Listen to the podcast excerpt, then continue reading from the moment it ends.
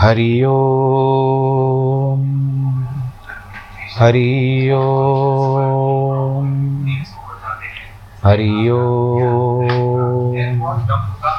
गुरुर्ब्रह्मा गुरुर्विष्णु गुरुर्देवो महेश्वरः गुरुर्साक्षात् परब्रह्म तस्मै श्री गुरवे नमः। विघ्नेश्वराय वरदाय सुरप्रियाय लंबोदराय सकल सकलाय जगद्दिताय नागाननाय श्रुतियज्ञ विभूषिताय गौरीसुताय गणनाथ नमो नमस्ते। नाहं वसामि वैकुंठे योगिनां हृदयेन च मद्भक्तां यत्र गायन्ति तत्र तिष्ठामि नारद। जिस घर में हो आरती चरण कमल चितलाय तहाँ हरि वासा करे ज्योत अनंत जगाए। जहाँ भक्त कीर्तन करे बहे प्रेम दरिया तहाँ हरि श्रवण करे सत्यलोक से आए। सब कुछ दीना अपने भेंट करूं क्या नाथ, नमस्कार की भेंट लो जोड़ू मैं दोनों हाथ, जोड़ू मैं दोनों हाथ, जोड़ू मैं दोनों हाथ। शांताकारं भुजगशयनं पद्मनाभं सुरेशं विश्वाधारं गगनसदृशं मेघवर्णं शुभांगं लक्ष्मीकान्तं कमलनयनं योगिवरदानगम्यं वंदे विष्णुं भवभयहरं सर्वलोकैकनाथं। मंगलम भगवान विष्णु मंगलम गरुड़ध्वज मंगलम पुंडरीकाक्ष मंगलायस्तनोहरि। सर्वमंगलमांगल्ये शिवे सर्वार्थसाधके शरण्ये त्र्यंबके गौरी नारायणी नमोस्तुते, नारायणी नमोस्तुते, नारायणी नमोस्तुते।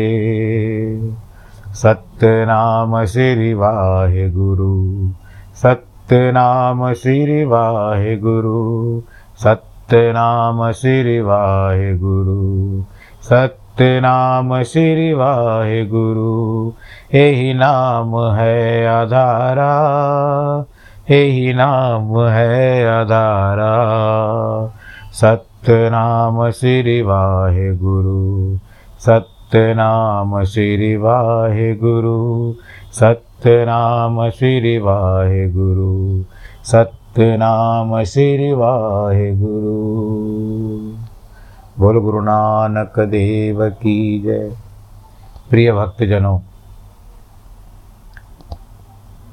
अब हम कथा को आगे बढ़ाते हैं। बाबा जी के साथ यात्रा में हैं हम सब लोग, साथ में भाई बाला, भाई मर्दाना और हम भी उनके साथ शामिल हैं।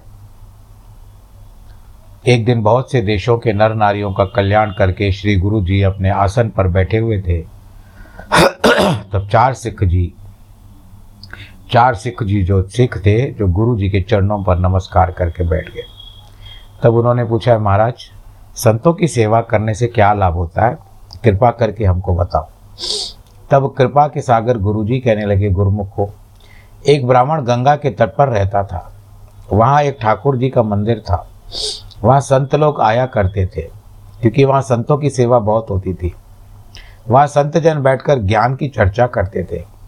उस ब्राह्मण का डेरा ठाकुर द्वारे के निकट था। वो जो संत था उसका दर्शन उस ब्राह्मण को होता था। वह श्रद्धा से नहीं करता था। साधारण रूप से संत मंदिर में आते थे, तब अचानक उनका दर्शन हो जाया करता था।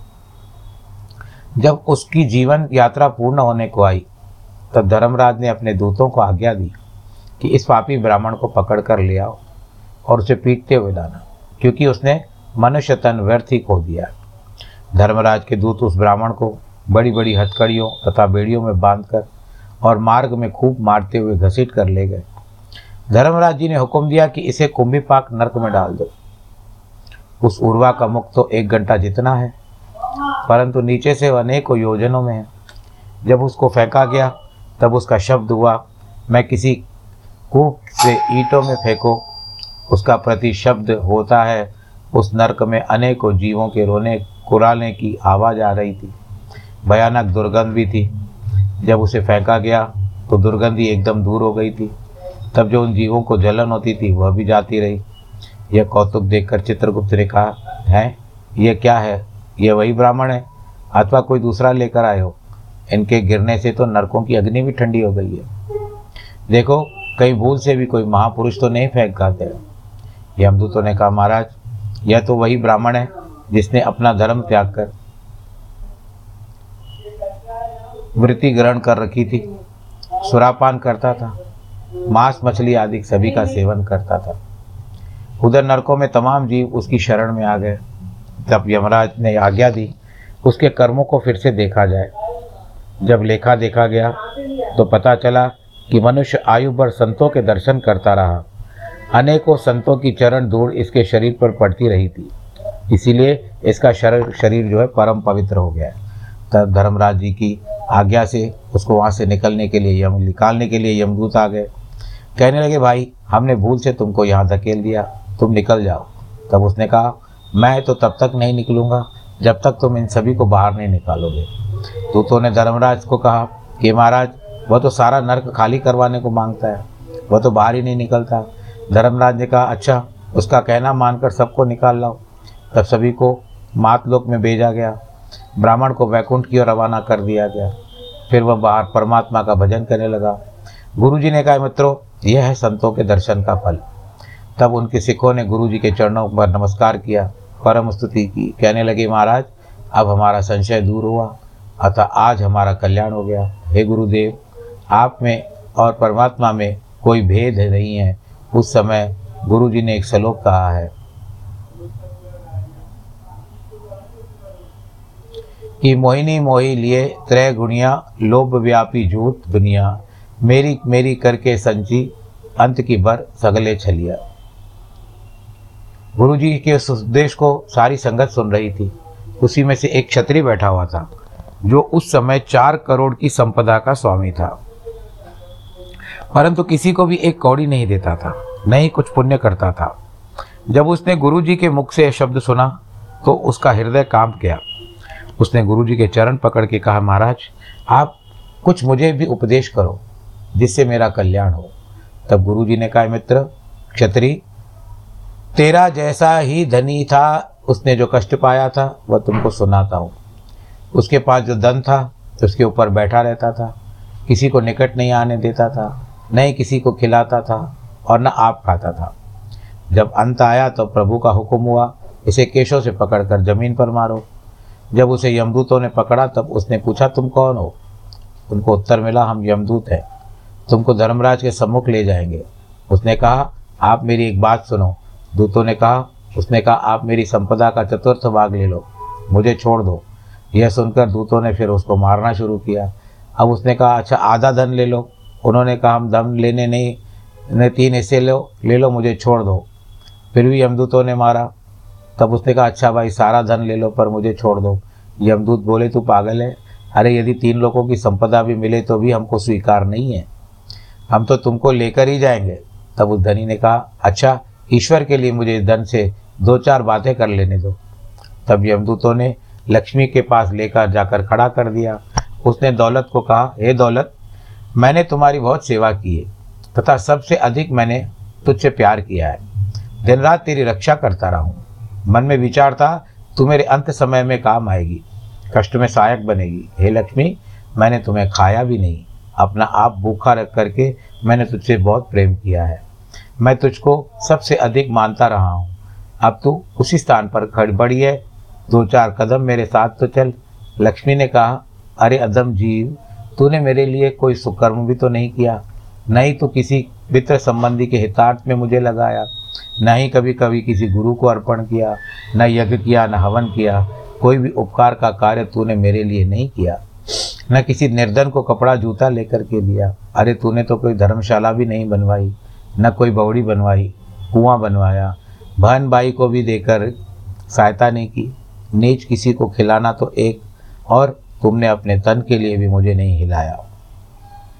अरे पापी, अगर तू मुझे भले काम में लगाता तो मैं तुझे वैकुंठ में ले चलती, जहाँ तुझे अपार सुख मिलता। अरे नीच, जैसे तू मुझे तमाम उम्र धरती में दबाए बैठा रहा, वैसे मैं भी तुझे अंतकाल तक नरकों में डालते रख रखूँगी। इतना कह करके लक्ष्मी माता अंतर्ध्यान हो गई। तथा यमदूत ने उसे मारते पीटते धर्मराज के सम्मुख ले आए। धर्मराज ने उसको घोर नरक में डाल दिया। गुरुजी ने कहा कि जो माया को इस प्रकार दबाएगा तो उसका वही हाल होगा। जो ऊपर की कथा को भली प्रकार कहा गया है। यह सुनकर क्षत्रिय भयभीत हो गया, कहने लगा, हे गुरु महाराज, अब आप मेरा कल्याण करो। गुरुजी ने कहा, मित्र, तू अब एक धर्मशाला बनवा ले, उसमें संतों की सेवा पर लंगर लगवा दे, अतिथि की सेवा कर, ईश्वर का स्मरण कर, नाम जपना, कीर्तन करना, धर्म चर्चा नित्य प्रति सुनना, यही अपनी दैनिक क्रिया बना, तेरा कल्याण होगा। जिसने धन एकत्र करके रखा है तथा कोई पुण्य कर्म नहीं किया, उसने यह लक्ष्मी नरकों में डाल देती है। यह मोहिनी है, मोह करके पुरुषों को आघात करती है। माया छल रूप है, उसे ईश्वर अर्पण लगा लगाता है, उसी का कल्याण करती है और इसे संभाल कर छोड़ जाता है, उसका वही दुश्मन है। इसका सदुपयोग ईश्वर अर्पण कर लगाना है। सप तथा यह परलोक में सुख देती है, नहीं तो नरकों का टिकट कटवाती है। संत संग, सत्संग जो होता है, साधु संग, पुण्य कर्म करने में मित्र बनती है, नहीं तो महान दुश्मन है तथा किसी के साथ नहीं जाती। यह ही रह करके जीव को नरकों में पहुंच जाती है। इसके पश्चात गुरुजी आगे चले। एक समय समुद्र तट पर बालाजी कहते हैं कि मैं, बाला और गुरुजी बैठे हुए थे। सम्मुख बैठा मर्दाना शब्द पढ़ रहा था। सामने थोड़ी दूर पर एक लाश पड़ी थी। वहाँ पर एक बगियाड़ आया, मृतक को देखकर लौट गया, थोड़ी दूर जाकर के फिर लौट आया, फिर मृतक का सिर और छाती सूंघ कर चला गया, फिर आया, मृतक के हाथ पैर सूंघ करके चला गया, फिर लौटकर मृतक के कान में रसना सूंघ कर हट गया, तब कान और जीवा सूंघ करके हट गया। तब मर्दाने ने हैरान होकर के गुरुजी से पूछा, महाराज, यह भूखा बाघ इस मृतक को सूंघ कर क्यों चला गया? गुरुजी ने मर्दाने की बात सुन करके बाघ को निकट बुला करके कहा, बाघ, तुम भूखे हो, इस मृतक का मांस क्यों नहीं खाते? उसने कहा, महात्मन, आपके दर्शनों से मेरा मन शुद्ध हो गया है। मैंने इसके तमाम अंग सूंघ लिए, देख लिए, कोई भी अंग इसका पवित्र नहीं है। रसना से तो इसके कभी नाम ही नहीं निकला है, जपने का नाम ही नहीं निकला है। कानों से कभी कथा का उपदेश नहीं सुना है। पैरों से पापी कभी किसी मंदिर या गुरुद्वारे नहीं गया, नहीं तीर्थ यात्रा की है। मन से इसने किसी का भला भी नहीं चाहे। भगवान, अधिक क्या कहूँ, इसका कोई भी अंग उत्तम नहीं है। इसका मांस खाने वाला अधोगति को जाएगा, क्योंकि नीच है। हे महात्मन, इसके मांस को रखा कर प्राण रक्षा करने से तो भूखे मर जाना ही उत्तम है। गुरुजी ने प्रसन्न होकर के कहा, उस मृतक को, उस बाघ की ओर देखा, उन दोनों का कल्याण हो गया। तब गुरुजी ने कहा, मर्दाना, जो प्राणी पुरुष शरीर धारण करके भी भला काम, परमात्मा का स्मरण आदि शुभ कर्म नहीं करते, उनका होना इस संसार में निष्फल होता है और व्यर्थ होता है। मनुष्य देह उत्तम गति प्राप्त करने को मिलती है। जो ऐसा अमूल्य समय को पाकर कुछ नहीं करते, उसके संसार में कौन जैसा मूर्ख होगा? उसकी कभी भी सद्गति नहीं होती है। यह सुनकर मैं और मर्दाने ने गुरुजी को नमस्कार किया। फिर आगे कथा है कि एक बार हम लोग, बायवल्दा बाला कहते हैं कि गुरुजी के साथ एक गहन वन में जा बैठे। वहाँ अनेकों राक्षस फिरते देखे। मर्दाने का मुख पीला पड़ गया। गुरुजी ने कहा, मर्दाना, तुमको क्या हुआ है? मर्दाने ने कहा, महाराज, यह जो राक्षस है, यह तो हमको खा जाएंगे। हे महाराज, आप तो निर्भय हो, नहीं आपको कोई मार सकता है, परंतु हम लोग तो बस इनका एक ही ग्राम हो जाएंगे। गुरुजी ने कहा, मर्दाना, तू रबाब के साथ शब्द पढ़, फिर तेरे निकट कोई नहीं आएगा। जब मर्दाना शब्द पढ़ने लगा तो राक्षसों ने कहा, ईश्वर, तू धन्य है जो परिश्रम के बिना हमें आहार भेज दिया है। उनमें से जो विशाल कार्य सरदार था, उसने कहा, मित्रों, आज खुशी का दिन है जो हमें मनुष्य का मांस खाने को मिला है। इनको खाकर भूख दूर करो। जब वह निकट आए तो उनको शब्द की आवाज़ सुनाई दी। तब उनका परम मन परम शांत हो गया। वे गुरुजी के निकट आकर के बैठ गए और उस शब्द का भोग पड़ा तो गुरुजी के चरणों में प्रेम सहित प्रणाम किया।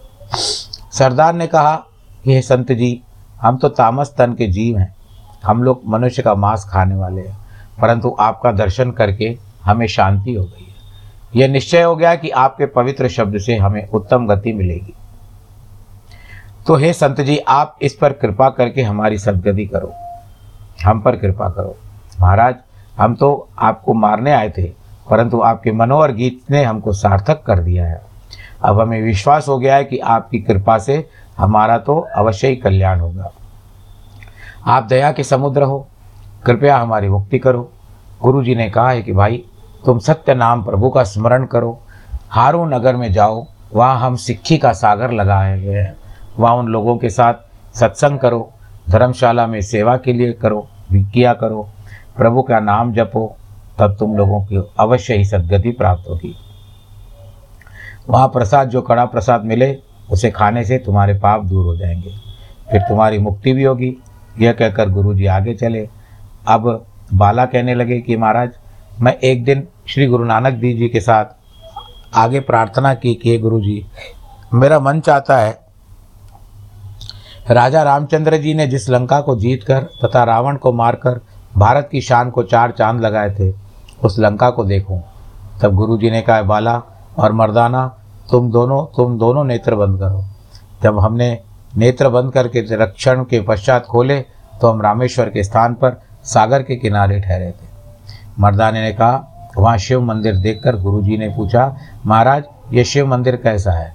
गुरुजी ने कहा, मर्दाना, जब रामचंद्र ने लंका पर चढ़ाई की थी, तब यहाँ राम जी ने जीतने की कामना से शिव की पूजा की, फिर बानरों की सहायता से एक विशाल पुल बांध गया था बांधा गया था। उसी पुल के द्वारा वानर सेना जो थी, वो समुद्र को पार कर गई। मैंने बाले से कहा, महाराज, यदि रामचंद्र चाहते थे तो समुद्र को सुखा सकते थे, सेना को पार ले जा सकते थे। तब गुरुजी ने कहा, बाला, राम भगवान मर्यादा पुरुषोत्तम थे, यदि समुद्र को सुखा देते तो अनंत जीव जो समुद्र में निवास करते हैं, सभी व्यर्थ मर जाते थे ना। श्री रामचंद्र जी ने यह विचार कर दयातुर होकर पुल बांधना ही उत्तम जाना। यह सुनकर बाले ने गुरु नानक देव के चरणों में प्रणाम किया। फिर गुरुजी ने कहा, मर्दाना, चलो आप लोगों को लंका दिखा लाए। मर्दाने ने कहा, गुरुजी, पुल पर से ही चल पड़ते हैं। तब गुरुजी ने कहा, मर्दाना, पुल से नहीं जाया जाएगा, क्योंकि पुल तो भगवान राम की आज्ञा से आती बार तोड़ दिया गया था। अब हमें लंका से किसी दूसरे तरीके से जाना पड़ेगा। तब गुरुजी समुद्र के जल के ऊपर चल पड़े। पीछे पीछे हम सतनाम वाहिगुरु का स्मरण करते चलने लगे। जब हम लंका के निकट पहुँचे तो वहाँ अनेक राक्षस फिरते देखे। मर्दाना उन सबको देख करके डर गया। अंतर्यामी गुरुजी ने कहा, मर्दाना, इस देह को अनिष्ट जानकर ईश्वर का स्मरण करो। इतने में दो राक्षस गुरुजी के पास आए, कहने लगे, भाई, तुम कौन हो, कहाँ से आ रहे हो? गुरुजी ने कहा, मित्रों, हम भगवान राम के दूत हैं और विभीषण को मिलने आए हैं। उन्होंने राजा विभीषण से जाकर के कहा कि तीन आदमी आपसे मिलना चाहते हैं, वे कहते हैं कि हम रामचंद्र के दूत हैं। विभीषण ने कहा। तब मंत्री को साथ लेकर के नंगे पैर गुरुजी के निकट पहुँच गया। गुरुजी के चरणों में प्रणाम करके पुष्प आदि रखे भेंट। तब गुरुजी ने कहा, विभीषण, आप कब से राम भगवान से जुदा हुए हो? विभीषण ने कहा, संत जी, जुदाई तब होती है जब मन से भूला जाए। हे संत जी, मैं तो एक क्षण के लिए भी भगवान राम को नहीं भूलता। हे महाराज, जब मैंने राम भगवान के दर्शन किए तो मैंने यह समझा था कि राजभोग आदि अंधकूप के भांति प्रथम भेंट से भगवान ने कहा, आओ लंकापति। मैंने प्रभु से प्रार्थना की, महाराज, मुझे राज्य का लोभ नहीं है। भगवान ने कहा, विभीषण, जब तुम पहले घर से चले थे, तुम्हारे मन में राजपद की इच्छा थी। हे भक्तराज, हमारी ये मर्यादा है, पहले किसी भक्त को जो प्रथम कामना हो उसको पूर्ण करते हैं, पीछे निष्कामना प्रदान करके उसे मोक्ष का अधिकारी कर बनाते हैं। तब मैंने भगवान राम के चरणों में प्रणाम किया। गुरुजी कहने लगे, विभीषण, आप धन्य हो तथा आप चिरायु हो, जीवन मुक्त हो। विभीषण ने कहा, संतवर, परमात्मा में और संतों में कोई भेद नहीं होता, इसीलिए आप परमेश्वर हैं। आप कृपा करके मुझे ऐसा उपदेश करो जिससे मेरी आत्मा को शांति प्राप्त हो। गुरुजी फरमाने लगे, भक्तवर, समुद्र रूपी भवजल है जिस पर संतों के प्रवचन पुल के समान है। अविद्या रूपी लंका को प्रभु ने लूटा, राम ने क्रोधादिक दुष्टों को मारा तथा नाम रूपी गरुड़ ने मोह माया के सांपों का हनन किया है। नाम की ही महिमा यह है कि पत्थर हृदयों को नाम से, महामंत्र से ताड़ दिया है। हे राजन, तुमको तो राम रूपी गुरु प्राप्त हुआ है, इन्हीं को बताया परमात्मा के नाम का महामंत्र है, उसी के द्वारा तुम्हारा कल्याण हुआ है तथा उसी के द्वारा तुम्हें मोक्ष पद की प्राप्ति होगी। मैंने तुम्हारे सामने अध्यात्म विचार रखा है, आशा है कि विचार तुम्हारे मन में शांति का संदेश लेकर जाएगा। यह सुनकर विभीषण ने गुरु के चरणों में प्रणाम किया। बाले ने कहा, भगतराज, यह लंका में सुना है कि वीर हनुमान जी रहते हैं। तब विभीषण ने कहा, हे महाराज, हनुमान जी तो रावण की चिखा के ऊपर ही बैठे रहते हैं। यदि आप कहो तो उसको बुला लाता हूँ, परंतु उसने भगवान राम को रूप को नमस्कार करना है तो किसी के आगे उसने अपना शीश नहीं झुकाना है। तब गुरु जी ने कहा, हम उसको भगवान राम के दर्शन कराएंगे। तब विभीषण ने हनुमान जी को बुलाया। इधर गुरु जी ने अपना रूप राम का बनाया और मुझे बाला लक्ष्मण बनाया। मर्दाने को सीता का रूप बना दिया। हनुमान जी को बुलाया, उधर गुरु के चरणों पर नमस्कार किया। तब गुरु जी ने कहा, महावीर, तुम हमें सदैव सर्वव्यापक माना कर। हे हनुमान, जितने भी संसार के जीव हैं सभी में व्यापक राम होने से ही राम में रूप ही है। हे भक्तवर, जितने भी सुग्रीव, जामवंत आदि सैनिक थे सभी में राम सत्ता विराजमान थी। उसी राम की शक्ति ने रावण, कुंभकर्ण आदि का संहार किया तथा संसार का कल्याण किया है। प्रभु राम सृष्टि को उत्पन्न करने वाले, पालन करने वाले और संहार करने वाले। तब हनुमान जी ने कहा, महाराज, मैं उपासना के बल से आपको जानता हूँ। आप तो भगवान ही हैं। ज्ञानियों में श्रेष्ठ होने के नाते भी आप महान हैं तथा मैं तो आपका दासानुदास हूँ। आप ही राम हैं तथा राम होने के नाते आप मेरे घनिष्ठ हुए। मुझ पर कभी भी आपकी कृपा बनी रहे, बस यह मेरी हार्दिक अभिलाषा है। तब हनुमान जी ने गुरु जी के महाराज को नमस्कार किया, आज्ञा लेकर के अपने स्थान को चले गए। विभीषण भी गुरु को प्रणाम करके चला गया। फिर गुरु जी वहाँ से रवाना हो गया। एक बार श्री गुरु नानक देव जी महाराज समुद्र के तट पर खड़े थे तो मर्दाने पूछा मर्दाने ने पूछा कि ये गुरु जी, आप घर को कब जाओगे? तब गुरु जी ने कहा, मर्दाना, जब हमें परमात्मा ले जाएगा तभी जाएंगे, परंतु यदि तू उतावला है तो तुम्हें हम अभी ले जा सकें। मर्दाने ने निराश होकर के कहा, महाराज, आप तो मुझे अभी भी अपने से बिछोड़ना चाहते हो। गुरु जी ने कहा, मर्दाना, तुमने स्वयं ही तो घर को याद किया है। मर्दाने ने कहा, गुरुदेव, मैंने तो साधारण रूप से बात की थी। गुरु जी ने कहा, भाई बाला, चलो, क्योंकि मर्दाना अब हमसे बिछोड़ना चाहता है। मर्दाने ने कहा, हे महाराज, मुझे अब साथ ही रखना, देखना कहीं मुझे त्याग न देना। हे महाराज, आज मुझे दो पुरुष मिले थे, उन्होंने मुझे पुष्प दिए हैं, वह पुष्प कुमलाने वाले नहीं हैं। तब गुरु जी ने कहा, मर्दाना, वे दोनों गंधर्व थे जो तुमको लेने के लिए आए हैं। तुम अब आगे चलो, जब हम वैकुंठ को जाएंगे तब तुमको अपने साथ ले चलेंगे। मर्दाना बोला, है गुरुदेव, जैसे आपकी इच्छा, परंतु आप यह तो बता दो कि मेरा शरीर किस स्थान पर छूटेगा। गुरु जी ने कहा, मर्दाना, तुम्हारी देह इस बाली भली जगह ही छूटेगी, किसी भली देह पर छूटेगी, उस समय हम तेरे साथ ही रहेंगे। हे मर्दाना, जब ब्राह्मण शरीर छोड़ता है तो उसका संस्कार जल में करते हैं, क्षत्रिय का अग्नि में होता है, वैश्य का पवन में संस्कार होता है तथा शूद्र को मिट्टी में दबा दिया जाता है। अब तुम जैसे कहो वैसे ही तुम्हारा संस्कार किया जाए, यदि तुम चाहो तुम्हारी कब्र बना दी जाए। तो मर्दाने ने कहा, गुरुदेव, चमड़े की कब्र से निकलकर फिर ईंट पत्थर की कब्र में कौन पड़ना चाहता है? गुरुजी ने कहा, मर्दाना, क्या तुमने ब्रह्म को पहचाना है? मर्दाने ने कहा, महाराज, आपकी कृपा से कुछ ईश्वर ने दिखाया, वो मैंने देखा है। मर्दाने ने कहा कि जो जलाए जाते हैं वो पवित्र होते हैं और जिनको यहाँ दबाया जाता है फिर आगे फिर से जलाया जाता है। यही मेरी प्रार्थना है कि मेरा दाह संस्कार किया जाए। यह सुनकर गुरुजी दरबेला नगर में जा पहुँचे। मर्दाने ने पूछा, गुरुजी, क्या मेरा शरीर यहाँ छूटेगा? गुरुजी ने कहा, मर्दाना, यहाँ तेरी संतान रहेगी, तुमको हम खुरम नगर में ले चलते हैं, वहाँ तेरी मृत्यु होगी, क्योंकि खुरम नगर में तुम्हारा अंजल अभिशेष रहना रहा हुआ है। पाँचवें दिन मर्दाना ने आकर वहाँ सुरमे खाए। जब तीन दिन गड़ी रहा तो गुरुजी ने मर्दाने से पूछा, है मर्दाना, बताओ आत्मा की क्या अवस्था है, आत्मा की? तो मर्दाने ने उत्तर दिया, गुरुदेव, अब तो तैयारी है, क्योंकि मेरी नाभि में से श्वासों की ग्रंथि खुल गई है, अब मैं नवे श्वास बाकी रहते हैं। तब बाले को गुरुजी ने कहा, तुम गिनते जाओ, श्वास हो जाए। तो मर्दाने की देह ठंडी हो गई। बोल गुरु नानक देव की जय। गुरुजी ने हाथ लगाकर देखा तो मर्दाने के प्राण पखेरु उड़ चुके थे। तब मैंने यानी बाले ने कहा, महाराज, मर्दाना तो समाप्त हो चुका है। तब गुरुजी ने करतार को स्मरण किया, नमस्कार किया और कहा, बोले बाला, इस ईश्वर के रंग देखो, ईश्वर प्रभु की कृपा थी। मैंने कहा, महाराज, करतार धन्य है और आप भी धन्य हो। जिसके ऊपर आपकी कृपा है उस पर करतार की कृपा फिर कैसे नहीं होगी। फिर गुरुजी की आज्ञा से खुरमा की लकड़ी एकत्र की गई। फिर गुरुजी ने कपड़े में तीन चादर बनाई, एक मर्दाने के लिए तथा एक अपने लिए, एक मेरे लिए। फिर तीनों कफन तैयार करवाए। फिर मर्दाने का संस्कार भली प्रकार विधि के साथ किया गया। गुरुजी ने स्वयं हाथ से मर्दाने को जलाया। फिर मुझसे कहा, बाला, इस स्थान पर मर्दाने की संतान को लाकर बसाना ही उत्तम है। मैंने कहा, गुरुवर, जैसे आपकी इच्छा। एक दिन गुरु नानक देव जी महाराज बैठे हुए थे। मुझसे कहने लगे, बाला, आज पक्खों के रंधावे जाना चाहता हूँ, परंतु मूले का स्वभाव अत्यंत कठोर है। तब मैंने कहा, महाराज, अब जो अब तो बहुत भ्रमण कर लिया, अब तो श्री चंद्र, लक्ष्मीदास, माता जोनी जी आदि को भी चाहिए आपका विश्राम करना, और आपकी आज्ञा लेकर तलवंडी जाऊंगा। तब गुरुजी ने कहा, बाला, तुम कुछ दिन और हमारे साथ रहो। एक दिन गुरुजी अजीते रंधावे के कूप में जा बैठे। अजीते ने गुरु को देखा तो उसने गुरु को प्रणाम किया। गुरुजी ने मौन समाधि लगा ली। तब समाधि से उठे। तब गुरुजी ने देखा तो उस तो उसकी भी वही समाधि है। तब गुरुजी ने कहा, प्रभु के प्यारे, उठो। तीसरी बार कहने से उठ बैठा।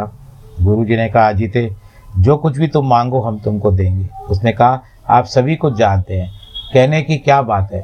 गुरु ने कहा, भाई, काम तो पूर्ण है ही है, तो कर्मों का बली है। अब तू राय बुलार से हजार कदम आगे हो गया है। उसकी दृष्टि देह में नहीं खुली है, परंतु तेरी खुल गई है। अब अजीते के कपाट खुल गए। अजीते का शरीर दिव्य भांति हो गया। एक दिन रंधावा बकरियाँ चराता जा रहा था।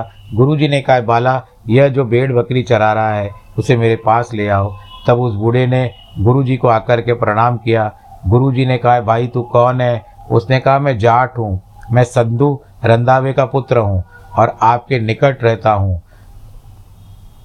उसने कहा, हे महाराज, आपने मुझे बुलाया, परंतु कहा कुछ भी नहीं। अब कहते हो कहते जाओ। गुरुजी ने कहा, बाला, किसी दिन को सा किसी दिन को साधु होगा और इसकी गद्दी चलेगी। जब दूसरे दिन बूढ़ा अपने घर को जाने लगा, याद आया कि गुरुजी के दर्शन करने हैं, परंतु खाली हाथ जाना अच्छा नहीं लगता। तब उसने ताजे माखन का कटोरा भरकर गुरुजी के आगे रख दिया। गुरुजी ने कहा, नींगर, यह कहाँ से लेकर आए हो? तो बूढ़े ने कहा, महाराज, यह तो मैं अपने घर से ला रहा हूँ। गुरुजी ने कहा, भाई, तुमने कोई घर बनाया है? तो उसने कहा, गुरुजी, मेरे माता पिता अभी है। गुरुजी ने कहा, नींगर, तुमको पिता मारेगा।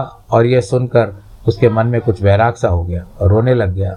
गुरुजी ने कहा, भाई, तू रोता क्यों है? उसने कहा, मेरे पिता भले ही मुझे मारे, उसकी चिंता मुझे नहीं है, परंतु मुझे क्यों पृथक कर रहे हो? गुरुजी ने कहा, बाला, देखो तो क्या कर रहा है। बाले ने कहा, भाई, गुरुजी को कुछ भी फरमा रहे हैं, उसी में तेरा भला है। उसने कहा, बाला, गुरुजी तो पूर्ण संत हैं, इसमें परमात्मा का कोई भेद नहीं है, परंतु आप दीपक जलाकर फिर उसे बुझाना चाहते हैं। जब उसने शब्द कहे तब गुरुजी ने कहा, भाई, तू पहले भगवान के आगे नमस्कार कर। उसने नमस्कार किया। गुरुजी ने कहा, भाई, प्रातःकाल उठ करके स्नान कर ईश्वर का नाम स्मरण कर। उसने कहा, गुरुदेव, आपका दर्शन करके जन्म जन्मांतर की मैल दूर हो गई, अब आप मुझे दोबारा स्नान की आज्ञा दे रहे हैं।